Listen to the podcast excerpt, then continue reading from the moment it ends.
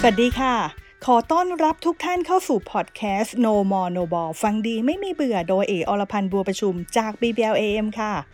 สงสัยกันอีกแล้วนะคะสำหรับคำถามของการขายคืนกับกองทุนรวม RMF ซึ่งครั้งนี้คำถามมีอยู่ว่า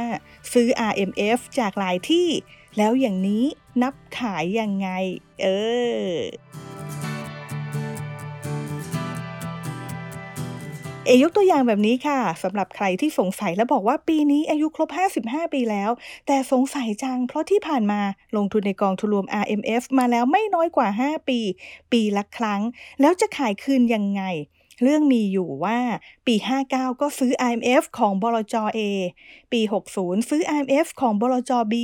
ปี 61 ซื้อ IMF ของบลจ C ปี 62 ซื้อ IMF ของบลจ D แล้วก็ปี 63 ก็วนไปลงทุนที่บลจ A ใหม่ แล้วก็ลงทุนแบบนี้ จนถึงปีที่ผ่านมาก็คือปี 2565 ซึ่งถ้านับการลงทุนแล้วก็รวมทั้งสิ้น 7ปีค่ะ แต่ถ้าหากจะนับเรื่องระยะเวลาการถือครองของบลจ A ก็จะมีระยะเวลาการถือครองที่นานที่สุด แล้วก็บลจ D จะมีระยะเวลาการถือครองที่น้อยที่สุด ซึ่งก็ยังไม่ครบ 5 ปี จึงมีคำถามชวนสงสัยว่า เอ๊ะ ถ้าลงทุนครบ 55 ปีเต็มแล้ว แต่ลงทุนแบบนี้ก็เท่ากับว่าในปี 2566 หรือว่าปีนี้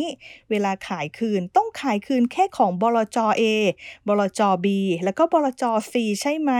พอนับการลงทุนตั้งแต่ครั้งแรก ครบ 5 ปีเต็ม แต่บลจดีที่ลงทุน นับการลงทุนครั้งแรกยังไงยังไงก็ยังไม่ถึง 5 ปี เท่ากับว่ายังไม่สามารถขายคืนได้ใช่หรือเปล่า เอต้องบอกว่า เราสามารถขายคืนได้ทั้งหมดค่ะ ก็คือได้ทุกบลจเลย ไม่ว่าจะเป็นบลจ A บลจ B บลจ C และบลจ D ค่ะ แม้ว่าบลจ D จะมีระยะเวลาการถือครองตั้งแต่ครั้งแรกที่ลงทุนไม่ครบ 5 ปีเต็มก็ตาม เพราะเงื่อนไขการลงทุนนั้นเนี่ยในเรื่องของอายุนะคะ ในตัวอย่างนี้ก็บอกว่าอายุครบ 55 ปีบริบูรณ์ไปแล้ว แล้วก็มีการลงทุนต่อเนื่องตลอดตั้งแต่ปี 2559 จนถึงปี 2565 รวมทั้งสิ้น 7 ปีเต็มนะคะ ซึ่งถูกต้องตามเงื่อนไข ส่วนการถือครองไม่น้อยกว่า 5 ปีนั้นเนี่ยจะนับเฉพาะการลงทุนก็คือการลงทุนครั้งแรกเลยนะก็คือเท่ากับว่าตัวอย่างนี้คือลงทุนครั้งแรกกับบลจเอก็คือเมื่อปี 2559 ซึ่งปีนี้ปี 2566 ก็เกิน 5 ปีเต็มไปแล้วค่ะ ก็ทำให้สามารถขายคืนได้ทั้งหมดทุกบลจที่ลงทุน แม้ว่าบลจดีจะมีการลงทุนครั้งแรกจนถึงช่วงขายคืนนะคะก็คือในปีนี้